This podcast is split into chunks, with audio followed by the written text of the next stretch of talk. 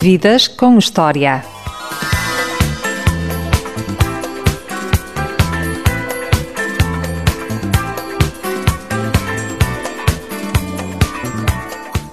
A minha convidada desta emissão do Ultraleve é a rainha de jet set português. Se tivesse de escolher um filme da sua vida, seria muito provavelmente Alice no País das Maravilhas.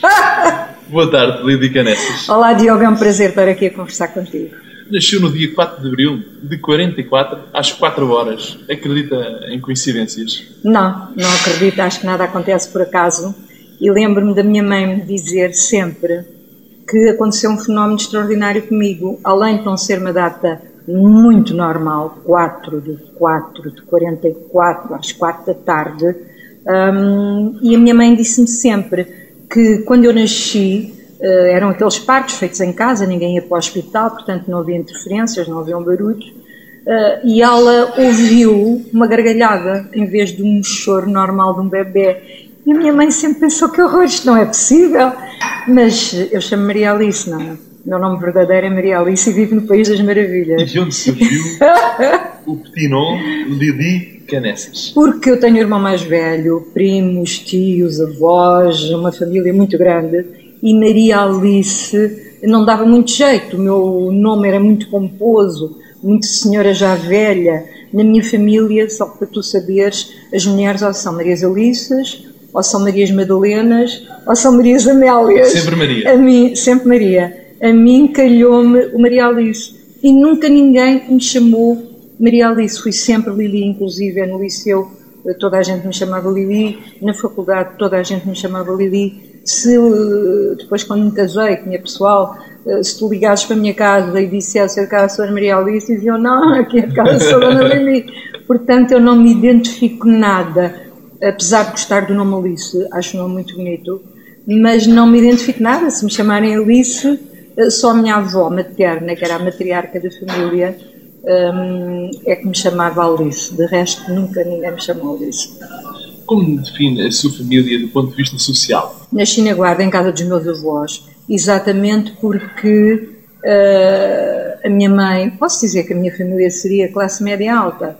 Portanto, meu pai era oficial da Marinha de Guerra no tempo em que uh, a Marinha de Guerra era uma força de elite. Portanto, não era qualquer pessoa que ia para a Marinha de Guerra, era uma elite. E como nessa altura uh, as Forças Armadas não eram muito bem pagas, uh, as pessoas que seguiam essa vida tinham que casar com alguém que tivesse dote, com alguém que fosse bem nascido, não podia ser com qualquer pessoa. E, portanto, a minha mãe era de uma família com posses, Carvalho Monteiro, e eu fui nascer à guarda exatamente porque os meus avós tinham uma casa daquelas que não acabavam nunca. Um, eu fui lá nascer e depois passei lá os natais até aos 10 anos de idade. E lembro-me da minha casa ser uma casa mágica. Nós todos os dias fazíamos excursões e descobríamos sempre um quarto interior que nós não conhecíamos, ou uma arrecadação que tinha assim sombras e, e estatuetas guardadas antigas. Era uma casa muito misteriosa. E a minha avó, a matriarca da família, que eu acho foi a pessoa mais influente da minha vida, contava histórias. Não havia televisão na época e a nossa família toda, que era muito grande muito barulhenta e muito divertida, uh, sentava-se uh, de volta da lareira e escutava-nos as histórias que a minha avó contava. E as histórias que a minha avó contava eram histórias de casas assombradas, de almas do outro mundo, de coisas que nos suscitavam e que projetavam a nossa cabeça para mundos oníricos, para mundos surreais, para mundos onde talvez ainda hoje eu viva, porque de facto eu gosto muito mais do, do, do mundo fictício do que a vida real, que é muito feia, muito cinzenta. Acha que o sonho comanda a vida? Acho que sim. Acho que, pelo menos no meu caso, que sempre sonhei e que tenho concretizado os meus sonhos, ainda agora, Diogo, te posso dizer, porque quando. Ah, ah, só houve um sonho, e para, para, para partirmos já daqueles que eu não concretizei, só houve um único sonho que eu não concretizei, porque eu toda a vida pensei que ia para os Estados Unidos e que ia casar com Marlon Brando.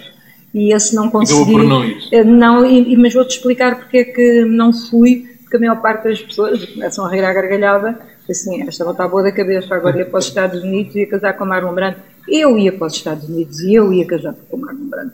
Basta nós querermos. Então eu tinha um tio meu que estava nos Estados Unidos, um engenheiro agrónomo que foi lá a estudar um problema de, de, de fenómenos atmosféricos e que mandou a casa onde ele vivia, em Beverly Hills, com a morada, e só para tu saberes, a minha paixão pelo Marlon Brando era tão grande que eu tinha no meu quarto 150 fotografias dele.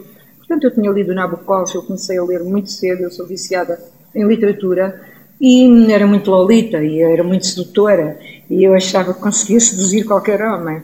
E pensava, Marlon Brando era um ator espantoso. Além de tudo mais, era um homem lindo. E eu dizia, eu só caso com Marlon Brando. Então o que é que eu fiz? Meu pai, oficial da Marinha de Guerra, na época estava na Índia, e a minha mãe tinha procuração uh, para poder assinar por ele. Foi uma coisa chamada American Field Service, que era uma organização de intercâmbio de estudantes. Portanto, eu iria estudar para a Califórnia, para os Estados Unidos, e viria um estudante para Portugal. O que é que aconteceu? Isto passou-se no ano 1961. E no ano 1961, eh, como tu sabes, começou a Guerra Colonial. E nessa altura estava o Kennedy no poder, e o que o Kennedy fez foi, usar, eh, foi ajudar os movimentos que nós chamávamos na época movimentos terroristas. Depois a seguir foram movimentos de libertação de Angola, de Moçambique, tudo isso, mas nós na altura não percebíamos nada de política, chamávamos movimentos terroristas. E o Kennedy, presidente dos Estados Unidos, ajudou esses ditos uh, movimentos libertadores de Angola com dinheiro, com armamento, e o Salazar ficou pior que estragado. E como não podia cortar relações políticas, nem relações diplomáticas com os Estados Unidos, nesse ano proibiu o intercâmbio de estudantes. Portanto, e como isto era só durante o liceu, eu estava no último ano do liceu, tinha 16 anos, depois entrava na faculdade, já não pude ir para os Estados Unidos, lá se foi o meu sonho americano, e posso dizer que todos os sonhos foi o único que não concretizei. Por acaso não perdi nada, porque depois de Marlon Brando teve pelos caminhos.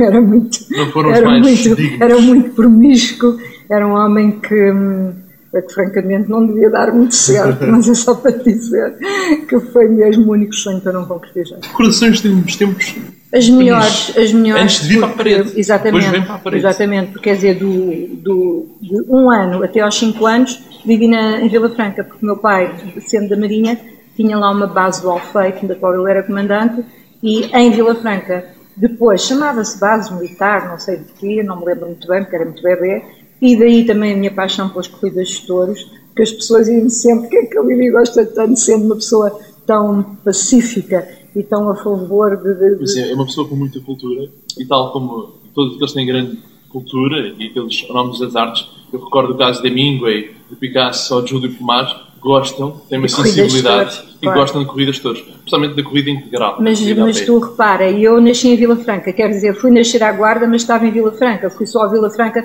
porque era mais confortável para a minha mãe, porque a minha avó tinha imenso pessoal e nessa altura as pessoas que tinham bebês estavam um mês sem se mexer, a canja de galinha e com o pessoal a tomar conta dos, bebês, o que era muito confortável. Portanto, eu, o meu pai, lembro do meu pai me levar para as corridas de touros, mas ele sabia andar. Portanto, lembro dos trajes de achar tudo máximo, de achar lindo. Lembro, nós tínhamos uma casa de verão em Vila Franca, em, na, na Figueira da Foz, e lembro-me de ver na Figueira da Foz, no Casino Nobre, ver a Conchita Citron, que era a única toureira do mundo, que era uma mulher muito bonita, loura, e eu dizer, eu, quando for grande eu quero ser como a Conchita Citron e torear. Depois também foi uma das coisas que também nunca me nunca se proporcionou e desisti da ideia. Mas então meu pai foi colocado, quando eu nasci meu pai estava na Índia, portanto meu pai foi sempre um pai ausente uh, e, era uma pessoa de, com um caráter, uma dignidade, uh, era um homem que não tinha preço, era um homem que dava a vida pela pátria e esse valor de não ter preço, que ninguém me conseguir comprar, porque já me tentaram comprar e eu disse que não, portanto eu sei que não tem preço. Esses valores de dignidade, de sentido ético, de caráter, de personalidade, herdei do meu pai. Da minha mãe, a minha mãe tirou o curso de piano, portanto já foi um escândalo naquela época, uma menina nascida na província vir para Lisboa estudar no conservatório, era assim uma coisa não muito bem vista, mas ela tinha tanto amor pelo piano que tirou o seu curso de piano com 19 valores. E eu lembro-me dos primeiros sonhos, nós tínhamos um backstein, e lembro-me dos primeiros sons que eu ouvi na minha vida, serem de Chopin, de Liszt, de Beethoven. Uh, portanto, da parte da minha mãe, eu lhe dei o, o, o lado de, virada para as artes, da boemia, um, das casas cheias de gente e do meu pai uh, a parte da dignidade, do caráter, da austeridade. Uh, com a qual eu não me dava muito bem. Portanto, como meu pai estava quase sempre fora de Portugal, a vida para mim era uma festa.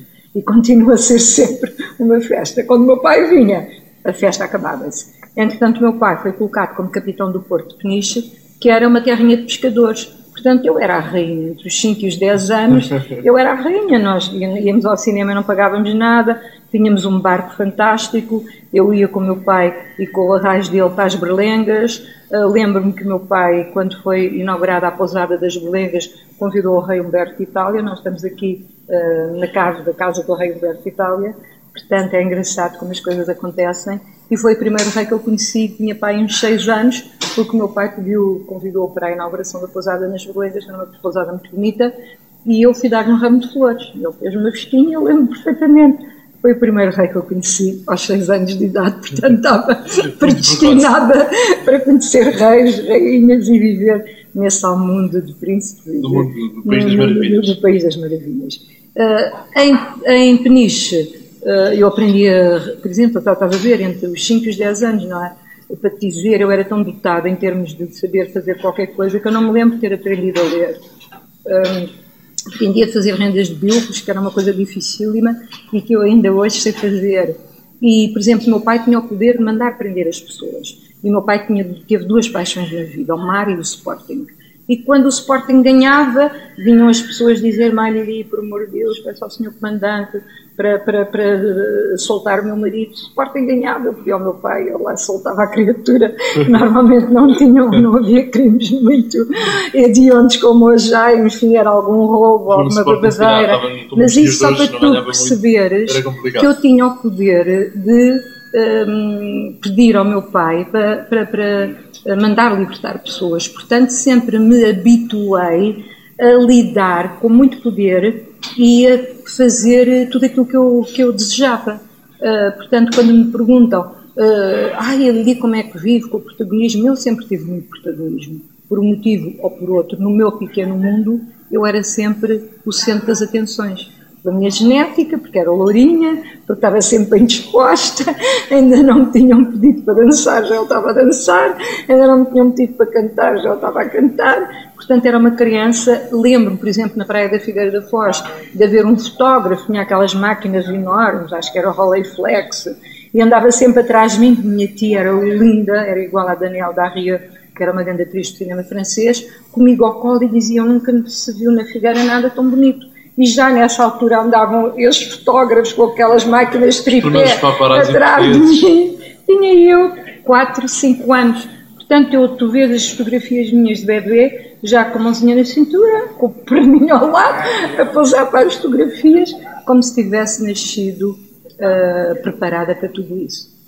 Lidi, eu propunha agora fazermos a primeira pausa na nossa entrevista e vamos à música. Eu, como em todos os programas de, desta série do Ultralep, peço ao meu convidado para ser ele a escolher a playlist que vamos ouvir. O que é que vamos ouvir agora? Olha, eu vou-te dizer que eu gosto muito de música já pela minha mãe, Ser pianista, pianista clássica, uh, portanto fui habituada a gostar de música, adoro qualquer tipo de música, uh, mas se eu pudesse dizer a música da minha vida, eu digo sempre Eu Sei Que Vou Te Amar, do Vinícius de Moraes. Vinícius de Moraes. Para ouvires e desfrutares na Ultra FM. E já voltamos à entrevista com Lidia Canessas, a minha convidada de hoje no Ultra Leve.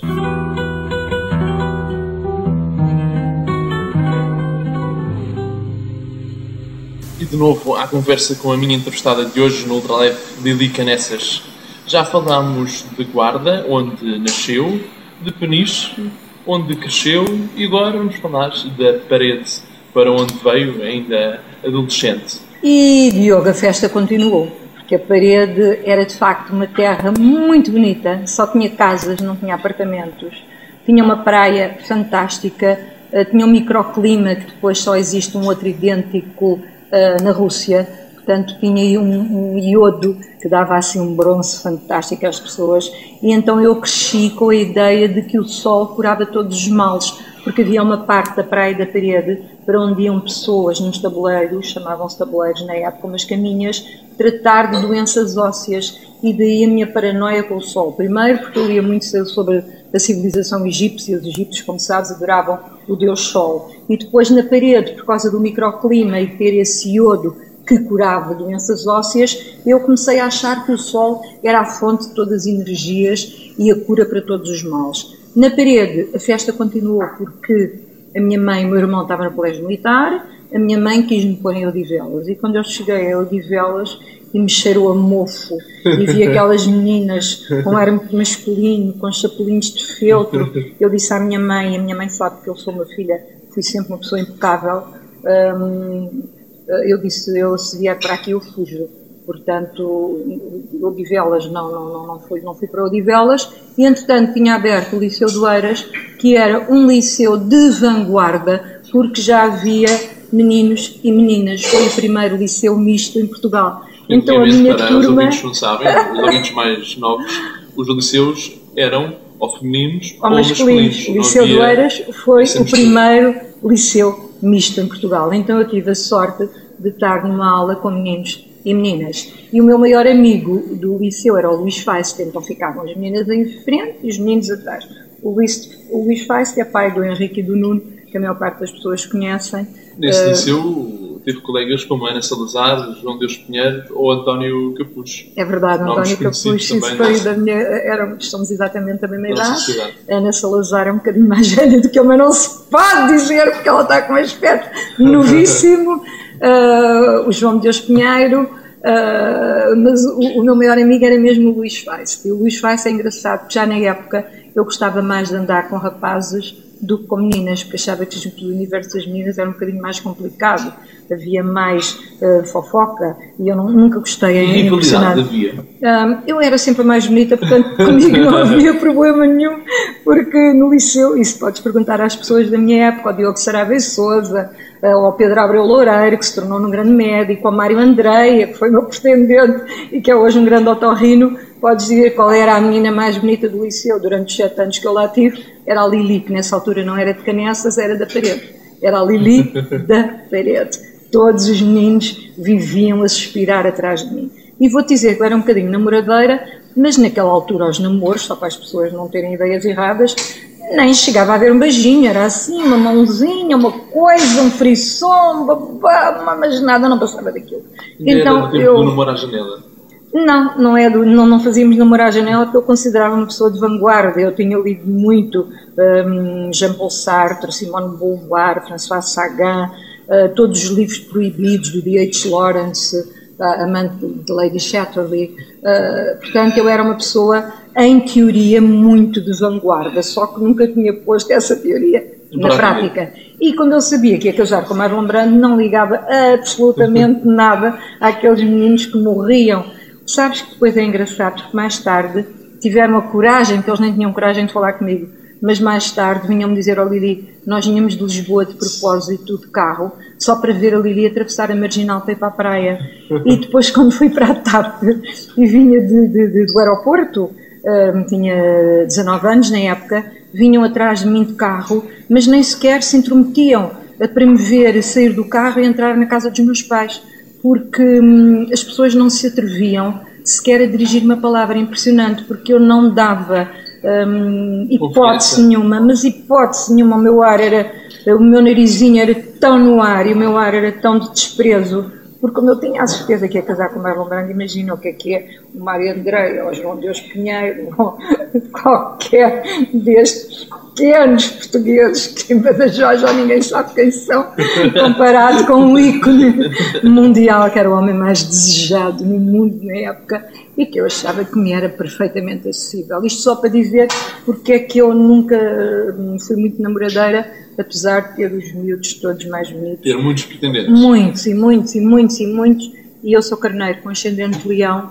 e, portanto, eu só gosto de homens bonitos. Então, talvez daí uh, o facto de eu estar sozinha, porque mesmo agora, na minha idade, eu sou tão seletiva que eu digo, meu Deus, tem que ser uma brasa, tem que ser inteligente, tem que ter mundo, uh, tem que ser uh, intelectual em algumas coisas e fútil noutras. Portanto, é tão difícil. Acho que os homens interessantes são difíceis de encontrar. Acho que sim. Acho que em Portugal os homens interessantes só são casados ou são gays. Portanto, como eu não ando com homens casados e também não pretendo casar com gay, uh, vai ser muito difícil encontrar um homem em Portugal com quem eu acabe os meus dias. Terminado o liceu na parede, neste caso em Oeiras, foi para o curso de Filologia Romana, Germânica uh, na Faculdade de Letras. Sim. Porquê este curso? Porque, como eu já te disse, eu era viciada em literatura. Uh, os meus professores de matemática foram sempre péssimos. No Liceu do Eiras tive a sorte de ter um professor de português fantástico, João Palma Ferreira, primo do David Mourão Ferreira, que depois foi meu professor na universidade. Portanto, eu era muito mais girada para as letras, para as humanidades, para a sociologia. Inclusive, na Faculdade de Letras, estudei antropologia uh, com o professor Jorge Dias, que era o maior antropólogo da época, exatamente porque o que ainda me continua a fascinar são as pessoas. E hum, eh, fui logo por azar, uh, foi mesmo um horror entrei na, na, no ano das greves académicas. Eu era uma boa aluna, acabei o sétimo ano uh, com uma nota uh, altíssima, uh, portanto era muito boa aluna, não porque estudasse muito, mas porque estava com atenção nas aulas e tinha muito boa memória. Também gostava de seduzir os professores? Eu gostava Era por isso que se sentava no fila do auditório. É tu sabes isso. Trabalho Isto é a minha entrevista ao Expresso. É trabalho jornalístico. Eu só disse isso ao Expresso porque achei que senão não poderia ser mal interpretado. É verdade, o David Mourão Ferreira foi meu professor e eu gostava de testar o poder que ele tinha sobre os homens. E o David Mourão Ferreira, toda a gente sabia que era um homem que gostava muito de mulheres.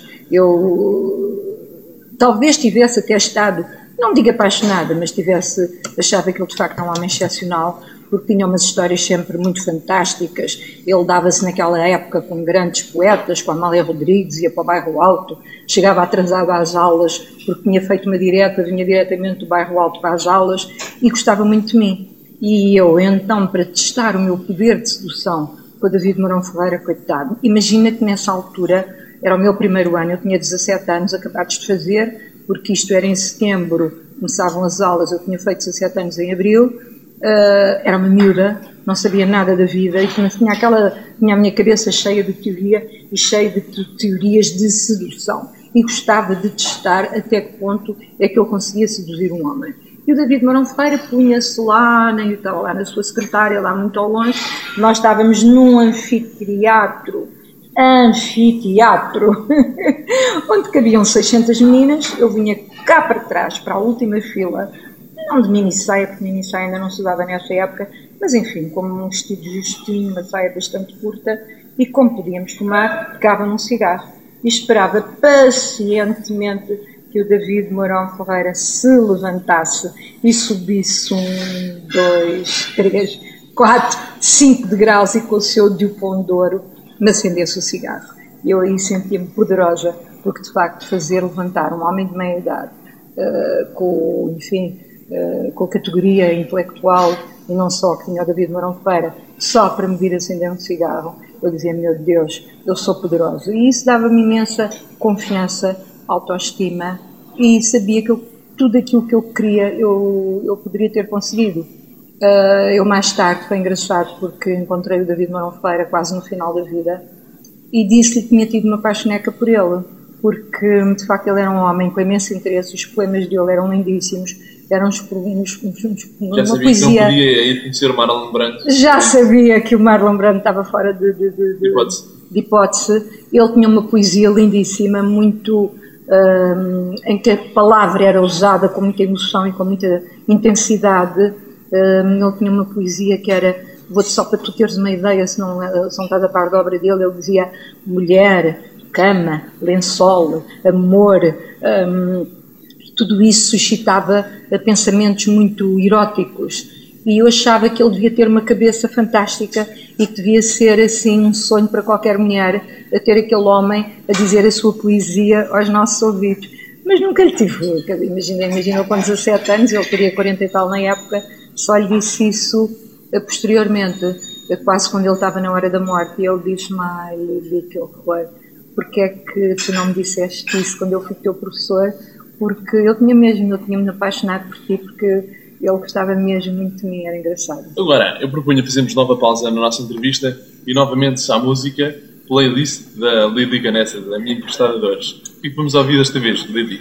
Olha, vamos ouvir do João Gilberto uma bossa nova, pode ser. Eu gosto de bossa nova, gosto de jazz, gosto de todos os tipos de música, mas vamos dar aos nossos espectadores uma bossa nova, pode ser o desafinado, se vocês ainda tiverem vinil. É sim, senhores, para ouvir e desfrutar desafinado de João Gilberto. E já voltamos, não tarda nada, à entrevista com Lili Canessas. Até já!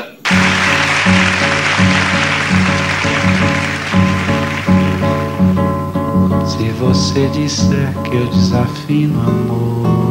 De novo, à conversa com a minha entrevistada de hoje, Lili Canessas, já falamos da Guarda, onde nasceu, de Peniche, onde cresceu, de Parede, onde passou grande parte de sua adolescência, da Faculdade de Letras, onde estudou.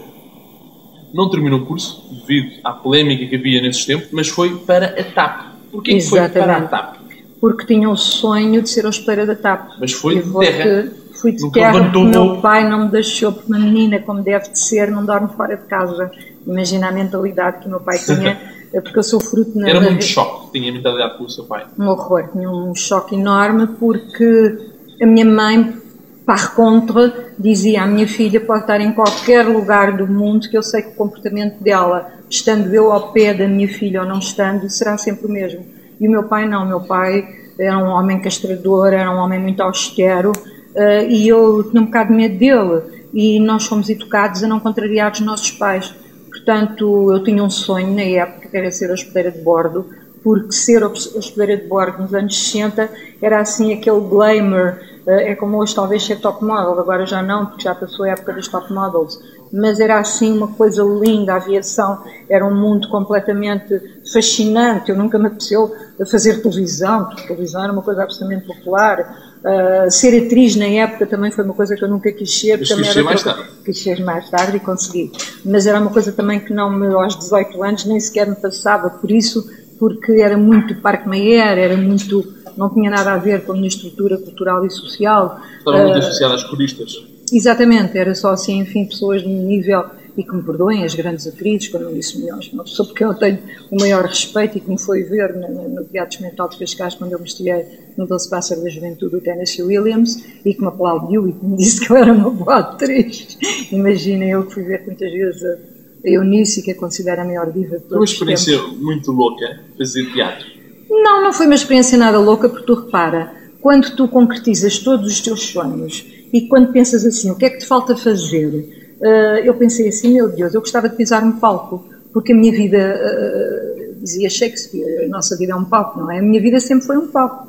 Eu tenho uma quantidade de personagens ah, que depois, ah, no fundo, que são o conjunto daquilo que eu sou, e houve uma altura que eu disse, eu de facto gostava um dia de pisar um palco.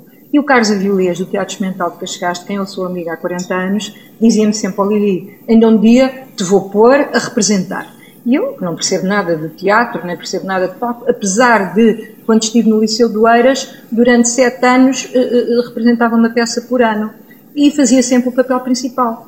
E ficava muito admirada, porque, por exemplo, na minha classe andava a Fernanda Lapa, eh, e eu fiz o Primo Basílio, eu é que fazia a personagem principal do Primo Basílio, mas eu achava que me escolhiam a mim por ser bonita e não por ter talento. Portanto, nunca me preocupei muito em seguir uma carreira artística, até porque o mundo artístico na época era um mundo um pouco underground, mas um underground sem muito interesse para mim.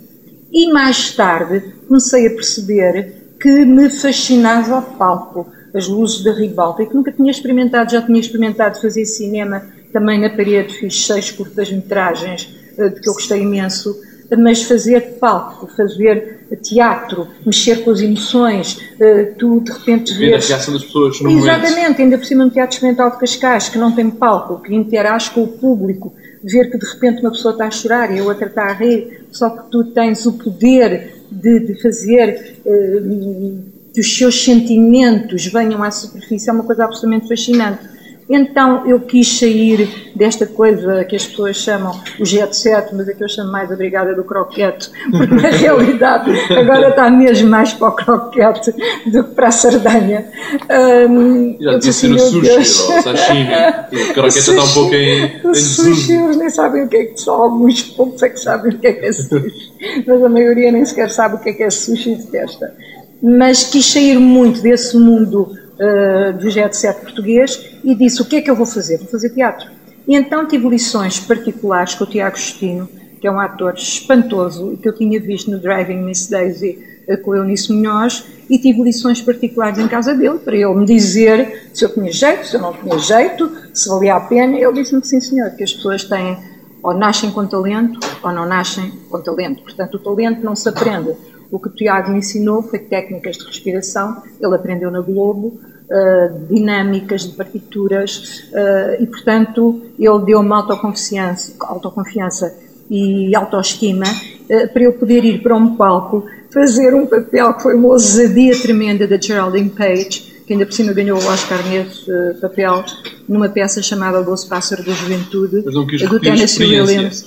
Não, não é que ainda não tive oportunidade, porque nós criámos uma companhia, que era uma quantidade de gente ainda, uh, portanto, criámos uma companhia, uh, conseguimos um subsídio para irmos para o Teatro Experimental de Cascais fazer O Doce Pássaro da Juventude do Tennessee Williams, em que eu fazia de uma diva dos anos uh, 50, uh, completamente obcecada com a juventude, porque tu repara que nessa altura não havia operações plásticas, portanto as pessoas envelheciam e não havia nada a fazer. Uma mulher que depois regressou ao cinema 15 anos depois e que na estreia achou que tinha sido um flop e aí retirou-se, arranjou um gigolo, o gigolo na época era o Paul Newman, no meu caso era o Paulo Pimenta, que por acaso era praticamente tão bonito quanto o Paul Newman, fazia de meu amante, a quem eu pagava para fazer amor, e portanto eu sabia que estava a correr um risco imenso, porque desde o Expresso até a Caras, até ao Lauro António, que estava na primeira fila, até ao Carlos Avilés, até ao Bem-vindo da Fonseca, até ao Jorge Salavisa, até a todos os meios de comunicação social, eu percebi que se eu falhasse, eu tinha que mudar de país. Não estou a brincar, e como que tinha que mudar de país, tinha que mudar de país, porque ia ser tão gozada, tão criticada. Olha, agora a outra acha que é atriz. Pronto, mas eu preparei-me muito bem, sabes? Quando uma pessoa se prepara para um exame e sabe, e sabe, e sabe, e estuda. Eu sabia sempre que Deus ia estar do meu lado e eu vi o Lauro António na primeira fila a olhar para mim com um ar absolutamente hum, austero e pensei, eu não posso falhar. E no fim o Lauro António veio ao meu camarim de lágrima no olho a dizer Lili, eu gostaria de fazer contigo o Sunset Boulevard. Para as pessoas mais jovens que não sabem quem é o Lauro António, é só para dizer que o filme dele, Amanhã Submersa, foi o único filme que teve na concorrência para os Oscars em Hollywood. O único. Portanto, o Lauro António é um grande crítico de cinema, um grande crítico de teatro e a personagem Laura Odérmio, uh, Let's Look at the Trailer, que toda a gente conhece, exatamente. Uh, portanto, para mim foi uma recompensa muito grande uh, ter o Lauro António. Aliás, está no blog dele. Fazia uma mulher que pagava um gigolo. Sim. Tem noção de quantos homens amou na sua vida? Muito poucos, muito poucos. Não, não, nunca, nunca fui muito aventureira. O meu ex-marido foi o único homem da minha Alvo vida. Caneças, Sim, até aos 37 anos, pronto, em vez de uma Empresário de construção civil. Ele não era bem, ele não, não, não, não, se, não se pode dizer que seja construtor, porque quando uma pessoa fala de construtores, normalmente é assim com um ar depreciativo e pejorativo. Neste caso não ele era, não era pato bravo, ele era um homem muito sofisticado. Quando eu o conheci, já mandava fazer as suas camisas em Milão com monograma, portanto, ele devia mandar fazer camisas de cera natural em 1960 e qualquer coisa, e pôr o monograma em Milão, não era qualquer pessoa.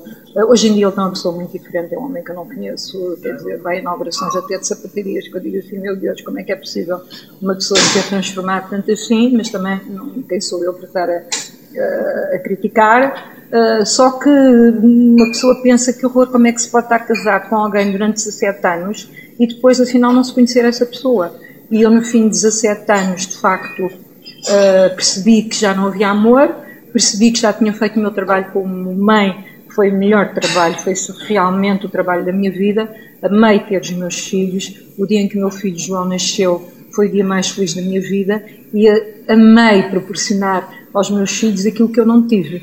Ora, o tempo da minha faculdade foi de facto um desastre, ou era o David Mourão Ferreira a vir uh, acender-me um cigarro e desejar-me, ou era o professor Mário de Albuquerque que passava horas vestidas de azul, ou era pessoas, ou era o, todo o Vitorino Nemésio, toda a gente Como acha fantástico. O seu marido, o seu ex-marido. Conheci-o num casamento aqui no restaurante de Mónaco, no, restaurante, no, no casamento da minha melhor amiga, e a partir daí ele seduziu-me, de facto seduziu-me, representou uma personagem que não era, eh, não era ele, mas uh, gostou de mim, quis casar comigo e no fim de três meses estava casada. Foi, foi uma irresponsabilidade da minha parte.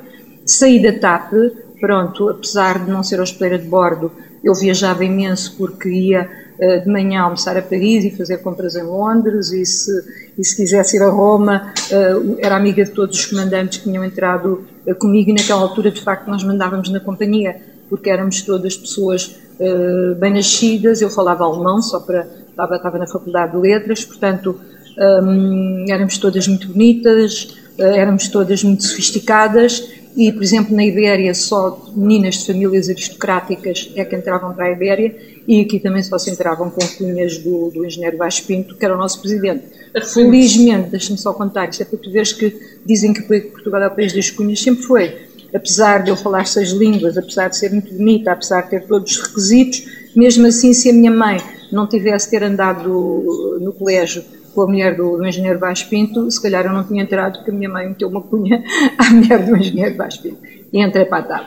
Depois saí para casar, hum, não devia ter ato total de irresponsabilidade, porque não conhecia o meu ex-marido. O meu ex-marido representou uma personagem durante três meses e depois, assim que casou, passou a ser uma outra pessoa. No entanto, eu fiquei depois logo grávida do meu filho João e o que é que eu fiz? Percebi aí que o dinheiro um, só servia para uma coisa, uh, para te dar asas e para, uh, por exemplo, pagar uma educação aos meus filhos. Eu pus no St. Julian's, por exemplo, a estudarem em inglês, nem sequer havia equivalência, portanto, eles jamais poderiam estudar em Portugal. Eu tomei essa decisão por eles aos quatro anos. O meu filho foi depois uh, para a Universidade do Frank Gehry, para quem não saiba, foi aquele senhor que fez o Guggenheim em Bilbao, que é uma das melhores universidades do mundo, em Los Angeles, tinha um triplex perto de Bel Air, onde ele estudava, e a minha filha foi estudar para Londres porque os Estados Unidos eram um bocadinho uh, forte para uma menina. Um, foi primeiro para Londres, para o American College, depois foi para formar-se, fez a, a, a graduation em Los Angeles, e depois fomos viver para Florença, onde ela estudou no Palazzo Spinelli, que é a melhor escola de pintura do mundo. Eu pensei até que nós iríamos ficar a viver em Florença, mas, mas voltei para Cascais e assim passei de Lili da Parede para Lili de Canessas e com o meu divórcio passei a ser Lili de Cascais. Arrepende-se de alguma coisa que fez na vida? Um, arrependo, arrependo-me, por exemplo, de quando me divorciei, não ter preservado a minha parte económica porque como eu nunca tinha tido necessidades até aí, até aos 37 anos, achava que o dinheiro hum, nascia das árvores.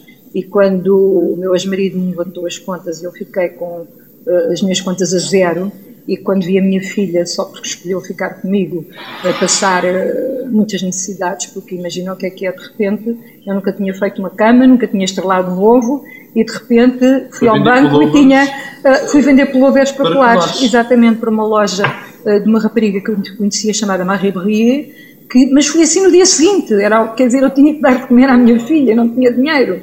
Portanto, fui no dia seguinte vender pullovers para colares para, para a loja da Marie Brie Uh, vendi tanto pullover, tanto pullover e ganhei tanto dinheiro que não me passa pela cabeça.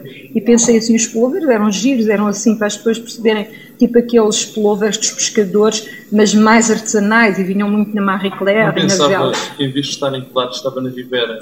Pensava que estava em São Paulo de Vance, que é uma terrinha que eu gosto muito, um, e então eu dizia, meu Deus, como eu tinha um grande poder de imaginação, eu dizia, era no Largo de Colares, só para, para as pessoas que não sabem, uh, ficarem a perceber. Eu dizia, eu estou em São Paulo de Vance e consegui fazer do Largo de Polares, da Marie Brie, uh, da Galeria de Arte, do restaurante do Bistro, que inclusive o Michel na época Uh, quis comprar só se eu ficasse lá. Eu disse ao oh, Michel, isto é uma coisa esporádica na minha vida, eu não fico, vou ficar em colares o resto da minha vida, não é? Porque é evidente que tenho mais sonhos. E isto é só para dizer às pessoas, quando me pedem emprego e que eu digo, olha, no Cascais Shopping há uma quantidade de lojas fantásticas onde precisam de colaboradores e até não se ganha nada mal, ah, mas não é isso que eu quero então é porque não precisa de emprego, porque se precisasse sujeitava-se a qualquer coisa como eu me sujeitei e não caíram os parentes na lama. Vamos agora fazer a última pausa na nossa entrevista. Vamos novamente à música e depois vamos para a última parte da entrevista a Lidy Canessas. Lidy, o que é que vamos ouvir? É a última música. Olha, vamos ouvir do meu querido amigo Rodolfo Schenker. Eu tive o privilégio de apresentar o livro dele, uh, Rock Your Life, uh, o maior guitarrista, guitarrista de todos os tempos dos Scorpions, Still Loving You para ouvir e desfrutar. Escolha da Lídia Canessas, a minha entrevistada de hoje no Ultraleve.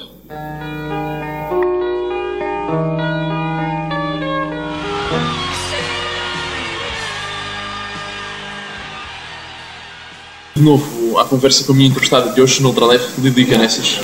Lidi, começar a aparecer nas revistas sociais portuguesas foi descer uns degraus foi, foi descer uns degraus, não foi descer uns degraus, foi descer uma escadaria. Porque tu repara, eu passava o ano, eu passava o verão na Sardanha, ia esquiar para São Morrito, só para Questata, para dar voo, só para a Cortina de Ampezzo. Se me apetecia, ia à estreia de uma peça na Broadway. Por exemplo, lembro-me do levar, que eu gostava muito da vida da Evita Peron, uh, quando foi a estreia da Evita Peron, com o Harold Pinter, eu levei os meus filhos de propósito, pequeninos, para irmos a Nova Iorque, à Broadway, ver a Evita Peron. Portanto, dava-me com as pessoas mais ricas do mundo, que era uma série de amigos nossos, judeus poderosíssimos, mas muito low profile, que viajavam connosco para todo sítio. Portanto, imagina passar de, de, de, das festas do Carincam na Sardanha para aparecer na Nova Gente, com todo respeito para Nova Gente, é evidente que não era um, um upgrade para mim. Agora, só que uh, comecei a deixar-me fotografar porque hum, na altura um, o meu ex-marido não deixava sequer tirar fotografias à minha casa. Foi o meu irmão que fez, uh, que nós fizemos a imagem do Frank Lloyd Wright, que era o meu arquiteto favorito, e que o Architectural Digest, por exemplo, quis fotografar e o meu ex-marido não deixou. Portanto, eu uh, senti-me tão livre e tão disponível comecei a dizer ao Carlos de Castro, ao Bel Dias, agora já me podem fotografar à vontade, já não tenho ninguém que me chateie. Participares no reality show Quinta das Celebridades foi a continuação Uh, foi porque me pagaram muito bem. Eu chutei um número Zé Eduardo Muniz a pensar, disse assim, ele não me vai dar isto nunca, e ele deu mais tudo aquilo que eu quis, um jardinzinho com flores, uh, portanto, eu assim, se eu não tiver para aturar aquela gente lá dentro, uhum. também fiz questão que fosse o Gonçalo da Câmara Pereira, porque eu disse, pelo menos não vou estar sozinha, alguém com quem eu possa falar e com quem eu conheça vai entrar comigo, e, e, e vou-te dizer que foi uma experiência muito engraçada, porque eu gostava de saber como é que era um reality show. E como era o Open Space e a quinta era enorme, eu gosto de montar a cavalo e a TVI fez tudo eh, aquilo que eu exigi, não sei, talvez não fosse para repetir, mas imagina se me convidassem outra vez e eu chutasse um número ainda maior, não te esqueças que eu vivo sozinha, eu pago as minhas contas e nunca uh, fiquei a dever dinheiro a ninguém. Para terminar a nossa entrevista, antes de irmos à rubrica direta à cabeça, o que é ser uh, Lidia Canessas? Eu uh, vou-te dizer que Lidia Canessas eu acho que é um personagem que as pessoas veem, não tanto hoje em dia, mas antigamente viam como uma pessoa que adorava a vida, adorava estar em festas, adorava estar bem vestida, com joias, sempre impecável. Depois de entrar na Quinta das Celebridades é engraçado, porque popularizei-me, humanizei-me. Antigamente, antes da Quinta, eu era a sua Dona Lili. A, partir eh, da Quinta, eh, as pessoas começaram a tratar por tu. Eu entrava num táxi e o motorista dizia: Mãe Lili, és tão bonita, és mais bonita ao natural. Quer dizer, deixei de ser a sua Dona Lili para passar a ser a Lili. Portanto, fiquei do povo, fiquei portuguesa e fiquei amada pelo povo. E isso para mim deu-me uma força enorme, porque hoje em dia ninguém me pode destruir. E agora, íamos a uma rubrica que é direta à cabeça. Eu dou uma palavra e ela diz aquilo que vier logo, logo à cabeça. Sem pensar, logo. Um filme. Uh, de Federico Fellini, A Dolce Vita. Um livro. Uh, de Franz Kafka, O Processo. Uma viagem. Uma viagem, eu adoro ilhas, eh, talvez o meu oceano favorito seja o Índico, portanto, a casa dos meus amigos Bertudes e nas Ilhas Maurícias. Uma essência. Essência Patchouli, Noite ou dia? noite, Drama ou comédia? Ah, drama, Poupar ou gastar? gastar, Conquista ou sedução? sedução, A cores ou a preto e branco? Ah, preto e branco. Para terminares, a vida é. A vida hum, é uma festa. Muito obrigado por ter aceito o convite do Dicanete. Obrigada, Foi uma eu. honra. Obrigada, Diogo.